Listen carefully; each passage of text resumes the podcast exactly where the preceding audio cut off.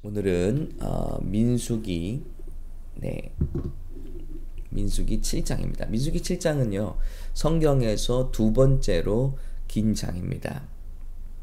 음, 성경에서 제일 긴 장은 잘 아시는 대로 어, 시편 119편이고요. 어, 그 시편 119편이 말하는 바는 바로 말씀의 소중함입니다. 하나님의 말씀의 복됨이라는 주제라면 어, 성경에서 두 번째로 긴 장은 놀랍게도 오늘 우리가 살펴볼 민수기 7장이에요. 그런데 이 주제는 공교롭게도 어, 드림, 하나님께 대한 드림, 이스라엘 지도자들의 드림에 대한 이야기예요. 그래서 성경에서 가장 긴 장 두 개가 뭘 말하고 있냐면요. 어, 하나는 하나님의 말씀의 소중함, 하나는 드림의 귀함. 그래서 이것이 우연의 일치가 아니라 어, 뭐 어떤 메시지가 있는 것 같아요. 예, 인생에서 중요한 게 무엇인가? 하나님께 받는 말씀의 소중함. 그리고 또 인생에서 중요한 거 한 가지는 만몬신에서 우리가 해방되어서 우리 하나님 앞에 드리는 기쁨의 드림의 소중함을 깨닫는 삶. 이것이 참 어, 귀한 두 가지 가르침이 아니냐 하는 생각을 해보게 되는 것이죠. 그래서 오늘 7장에 가면요, 이제 이스라엘의 각 지파별 지도자들이 하나님 앞에 드리는 그 드림의 내용들을 성경이 기록하고 있는데 놀라운 것은 하루 이틀, 3일 돌아가면서 각 지파의 지도자들이 나와서 그 지파에서 모아진 헌물들을 하나님 앞에 봉헌하는 장면을 기록하고 있는데 어, 여러분 뭐 읽어보시면 아시겠지만 이게 거의 봉헌된 내용이 같아요. 어, 각 지파별로 돌아가면서 하루는 자 이게 한번 읽어보겠습니다. 처음에는 처음에는 이제 음, 레위 지파에게 주시는 그런 어, 헌물을 이제 레위 지파는 소산이 없잖아요. 레위 지파는 일하지 않지 않아요. 어, 하나님을 섬기는 일만 하잖아요. 어, 제사장의 일, 제사의 일, 성전 기구를 관리하는 일, 이 일을 하기 때문에 다른 소득이 없습니다. 그래서 다른 지파들이 이제 레위 지파를 책임지죠. 자, 그래서 그들에게 주는 헌물이 나옵니다. 그런 다음에 이제 첫째 날부터 첫째 날에 헌물을 드린 자는 유다 지파 암미나답의 아들 아손이라 하면서 둘째 날, 셋째 날 열두 지파 예. 어, 그렇게 돌아가면서 어, 이제 하나님 앞에 드린 어, 물질을 기록하고 있습니다. 예. 레이 지파가 빠졌는데 왜 열두 지파지? 하시는 분은 네. 어, 궁금하시죠? 네. 한 지파가 두 지파로 나뉘어진 지파가 있습니다. 바로 요셉의 후손의 지파인데 그 한 지파가 두 지파로 나눴기 때문에 레이 지파가 아, 하나님을 섬기러 가도 열두 지파가 되는 것이죠. 자, 한번 보시면요. 그래서 그 헌물을 기록하는데 상세하게 하나님께 바쳐진 어, 그 물질을 기록하고 있다는 것이죠. 성소의 세겔로 130세겔 무게의 은반 하나와 70세겔 무게의 은발이 하나라 두 그릇에는 소재물로 기름 섞은 고운, 가루, 고운 가루를 채웠고 열세겔 무게의 금 하나라 그것에는 향을 채웠고 번제물로 수송아지 한 마리와 수장 한 마리와 1년 된 어린 수장 한 마리며 속죄 제물로 숫염소 한 마리며 화목 제물로 무엇 무엇이며 자 이렇게 해서 헌물을 쫙 기록하고 있습니다. 자 아, 그리고 둘째 날에는 두 번째 지파 이사갈의 어, 지휘관 수아의 아들 느다엘이 헌물을 드렸으니 하면서 그가 드린 헌물도 사실 12날 동안 제가 오늘 시간이 없으니까 다 읽어드릴 수는 없잖아요. 그런데 12날 동안 드려진 물질을 기록하고 있는데 내용이 똑같아요. 그런데도 성경은 그 내용을 빠뜨리지 않고 하나하나씩 그대로 어, 12날 동안을 하나님께 헌물을 드린 것을 상세하게 기록하면서 이 장이 80 몇 절에 이르기까지 길어지는 모습을 보고요. 그래서 어, 모든 지파가 하나님 앞에 드렸어요. 그런데 내용물은 똑같아요. 그런데 하나님께서는 모세를 통해서 상세하게 이것을 반복하면서까지 기록하게 하시는 이유가 뭘까 하는 생각을 해보게 되는 거죠. 성경에서 두 번째로 긴장이 이것을 계속해서 반복해서 기록하는 이유가 뭘까? 참 드림의 소중함이라는 것이죠. 하나님께서는 우리가 하나님께 드리는 것을 기뻐하시고 또 그것을 기록하게 하시는데요. 그 어떤 크고 작은 것도 땅에 떨어지지 않고 하나님께서 이렇게 기록하게 하시는 것을 볼 수가 있습니다. 성경에서 드림의 속성을 보면요. 드림이라는 것은 성숙한 사람이 하나님 앞에 할 수 있는 행동이에요. 영적으로 성숙하지 못한 사람이 결코 하나님 앞에 드림을 할 수가 없는 거예요. 저는 이렇게 가끔 가다가 아, 우리 젊은이들이 특별히 뭐 우리 어른분들도 마찬가지입니다만은 새롭게 11조를 구별하면서 하나님 앞에 감사의 고백을 할 때 참 기뻐요. 이게 헌금을 한다고 기쁜 게 아닙니다. 아, 이 영혼이 말씀을 통해서 잘 자라났구나. 그리고 하나님 앞에 물질로 신앙 고백을 할 만큼 이 세상에서 처음 예수를 믿고 어, 그런 가정이거든요. 어, 최근에도 한 그런 가정이 있어요. 젊은 부부 가정인데 우리 교회에서 처음 출석을 했어요. 그리고 누가 강압하지도 않았는데 어느 주일 예배 후에 저에게 왔어요. 그, 그 결혼을 했는데 그 처음 남편을 통해서 우리 교회 청년이었는데 결혼을 하고 교회를 왔던 그 이제 아내가 눈물이 그렁그렁한 눈으로 목사님 저도 구원받고 싶어요. 어떻게 할수 있나요? 하고 주일 예배 후에 저에게 온 거예요. 우리에게 온 거예요.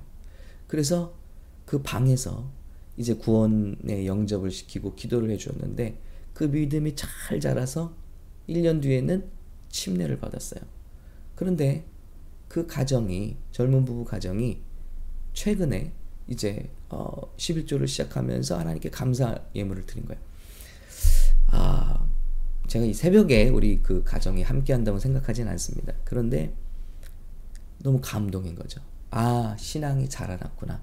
누가 11조 하라고 하지 않았어요. 누가 헌금하라고 강요하지 않았어요. 그런데 하나님의 받은 은혜를 계수하면서 그들의 심령이, 그것도 부부가, 그것도 처음 교회를 나와서 예수 믿은 이 자매가 이제 집사님이 됐죠. 이렇게 어, 하는 것을 볼 때, 와, 믿음이 참으로 자라났구나. 우리가 아무리 뭐 신앙에 대해서 입으로 많이 말하면 뭐합니까? 우리의 마틴 루터가 말했어요. 우리의 주머니가 회개하지 않는 한 그것은 참 회개가 아니다. 참 놀라운 말이죠. 놀라운 어, 그런 어, 인사이트죠. 어, 그렇습니다. 우리가 세상에서 무엇을 말하든 우리 하나님께 드리는 그 드림이 일어날 때 그 영혼이 성숙함을 자라났음을 증거하는 것입니다. 두 번째는요. 자, 첫 번째는 드림이 이렇게 소중한 이유는 어, 성숙의 증거가 되고요. 그래서 예수님도 말씀하시잖아요. 어, 이 땅에 불의한 재물을 하나님 앞에 관리하지 못하는 사람이 영적인 임무를 맡을 수 없다라는 거예요. 그래서 어, 귀한 것을 맡을 수가 없다. 하나님께서 주신 것에 대해서 하나님께 영광 돌리지를 못하는데 어떻게 미니스트리 어떤 어, 영혼을 맡는 일을 우리가 할 수 있느냐 아니라는 것입니다. 그 성숙의 증거고요.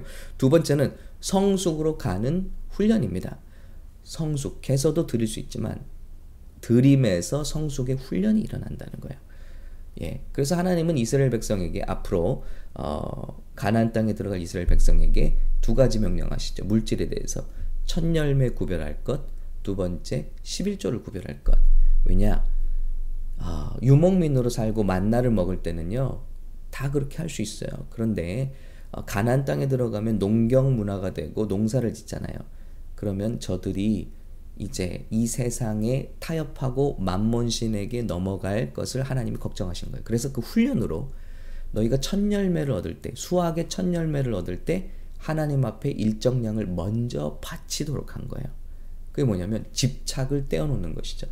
이 세상에서 우리가 집착하게 된다는 거예요. 이스라엘 백성이 얼마나 집착하게 되겠어요. 처음으로 농사를 짓고 물질을 얻으니 하나님이 눈에 안 보이겠죠. 쉽게 말하면 등 따시고 배부를 때 우리는 하나님을 배반하게 된다는 거예요. 신명기 말씀이 그겁니다. 너희가 그 땅에 가면 나를 배반하게 될까 두렵다. 그러므로 다시 한번 모세의 말씀을 경계하는 것이 신명기입니다. 두 번째 말씀이란 뜻이에요. 자, 그리고 11조를 구별하라. 재산이 많든지 수입이 많든지 적든지 소득이 많든지 적든지 그 누구에게나 11조라는 것은 정말 힘든 훈련이에요. 그런데 우리가 저와 여러분이 이 땅을 살면서 11조를 구별하는 훈련을 하는 것은 우리가 세상에 속한 사람들이 아니라 우리의 시민권이 하늘에 속했다는 것을 증거하는 것이고 그리고 물질을 쳐서 복정시켜서 하나님 앞에 드릴 수 있다는 참 신앙인의 훈련이라는 것입니다. 11조는 단순히 헌금을 내는 것이 아닙니다. 이것은 저와 여러분의 신앙의 훈련, 성숙으로 가는 훈련이라는 것입니다. 세 번째는요. 드림은요. 기쁨의 비결이에요. 그래서 예수님 말씀하신 것처럼 주라. 그리하면 하나님께서도 너희를 흔들어 차고 흔들어 넘치도록 줄 것이고 여러분 기억해 보시 바래요. 우리가 얻어 먹을 때가 기쁜가요? 아니면 누군가에게 베풀 때가 기쁜가요? 저는요 정말 그것을 느낄 수가 있어요. 우리 어, 성도들이 예를 들어 주일 교제가 있잖아요. 그럼 맛있게 식탁별로 앉아서 웃으면서 그 식사를 하는 모습만 봐도 정말 기쁜 거예요. 먹지 않아도 기쁜 거예요. 정말 그렇습니다. 여러분 자녀들이 참 그렇게 할 때 마음이 기쁘고 넘치지 않으세요? 예. 봉사하고 섬기기만 해도 기뻐요. 사랑하기 때문에. 마찬가지로 우리가 하나님 앞에 성숙한 신앙의 모습은요, 드릴 때 기쁨이 되는 거예요. 이 기쁨은 누려본 사람이 알 수 있어요. 네. 아, 제가 청년 어, 교회 제가 한국의 대학생 때 이제 교회를 다니는데 어, 예, 그런 경험이 있었어요. 그 교회에서 특별 헌금을 하는데 제가 뭐 대학생이고 수입도 변변찮고 어, 그런 때 음, 제게 있는 것 중에서 귀한 게 반지더라고요. 아, 그래서 그것을 드린 적이 있는데 얼마나 기쁜지 몰라요. 예. 제가 고등학생 때 그 제 환경이 굉장히 가난했습니다. 저의 아무튼 어, 어렸을 적은 굉장히 가난했어요. 어, 그런데 고등학생 때 처음으로 장학금이라는 걸 받았어요. 장학재단을 통해서. 그래서 맛있는 회식을 해주시고 호텔 음식을 저는 그때 호텔 음식을 처음 먹어봤습니다. 예, 그 장학생들을 이제 모아서 호텔에서 맛있는 음식을 대접해 주시고 그 장학재단 대표님이 나와서 한 명한 한 명씩 봉투에 30만 원씩 그 당시에 벌써 25년도 넘은 때 30만 원씩을 들려주셨단 말이에요. 얼마나 귀해요. 그런데 마음에 쿵 하고 오는 게 하나님께 주신 첫 열매예요. 제 인생에 처음 받은 아, 이 장학금이에요. 그래서 어머니께 제가 이제 따로 나와서 하숙을 하고 있었기 때문에 어머니께 전화를 드리고 그래서 주일날 딱 드렸어요. 그런데 목사님께서 그 감사 제목을 다 읽으시는데 얼마나 눈물이 흐르고 감사한지 몰라요. 예. 그때 정말 뒤돌음 뒤돌아서면은 배고파서 어, 크레카로 그 어, 몇백 원짜리 크레카로 그렇게 밤에 그걸 먹으면서 공부했던 기억이 나요. 그러니까 이 30만 원이라는 건 저에게 엄청 큰 돈이었어요. 그런데 그것을 드릴 때 너무나 큰 기쁨이 많은 거예요. 그래서 드림은 기쁨의 비결입니다. 그리고 드림은요, 마지막으로 하늘 복의 비결이죠. 예, 저와 여러분 다 아시는 말씀처럼, 어, 네, 말라기 3장이죠. 한번 찾아보면요. 이렇게 말씀하고 있어요. 음. 자. 어, 사람이 어찌 하나님의 것을 도둑질하겠느냐? 그러나 너희는 나의 것을 도둑질하고도 말하기를 우리가 어떻게 주의 것을 도둑질하였나이까 하는도다. 이는 곧 11조와 봉헌물이라. 너희 곧 온 나라가 나의 것을 도둑질하였으므로 너희가 저주를 받았느니라. 만군의 여호와가 이르노라 너희 온전한 11조를 창고에 들여 나의 집에 양식이 있게 하고 그것으로 나를 시험하여 내가 하늘 문을 열고 너에게 복을 쌓을 곳이 없도록 붙지 아니하나 보라. 여러분 저는 하나님의 말씀을 믿습니다. 이것이 우리가 하나님 앞에 11조를 하는 이유예요. 또 복을 받기 위해서 하는 것은 아닙니다. 그런데 놀라운 것은 하나님께 드려질 때 하나님께서는 결코 우리 인생에 빚지시는 분이 아니라는 것을 깨달았다는 것이죠. 그래서 내가 하늘 문을 열고 너희에게 복을 쌓을 것이 없도록 붙지 아니하나 보라. 내가 너희를 위하여 메뚜기를 금하여 토지 소산을 먹어 없애지 못하게 하며 여러분 주시는 것도 하나님이시지만요. 주신 것을 지키게 하시는 것도 하나님입니다. 너희 밭에 포도나무 열매가 기한 전에 떨어지지 않게 하리니 너희 땅이 아름다워짐으로 모든 이방인들이 너희를 복되다 하리라 만군의 여호와의 말이니라. 그래서요. 이스라엘 사람들은요. 지금도 이 10의 1조를 하는데 10의 1조가 아니라고 해요.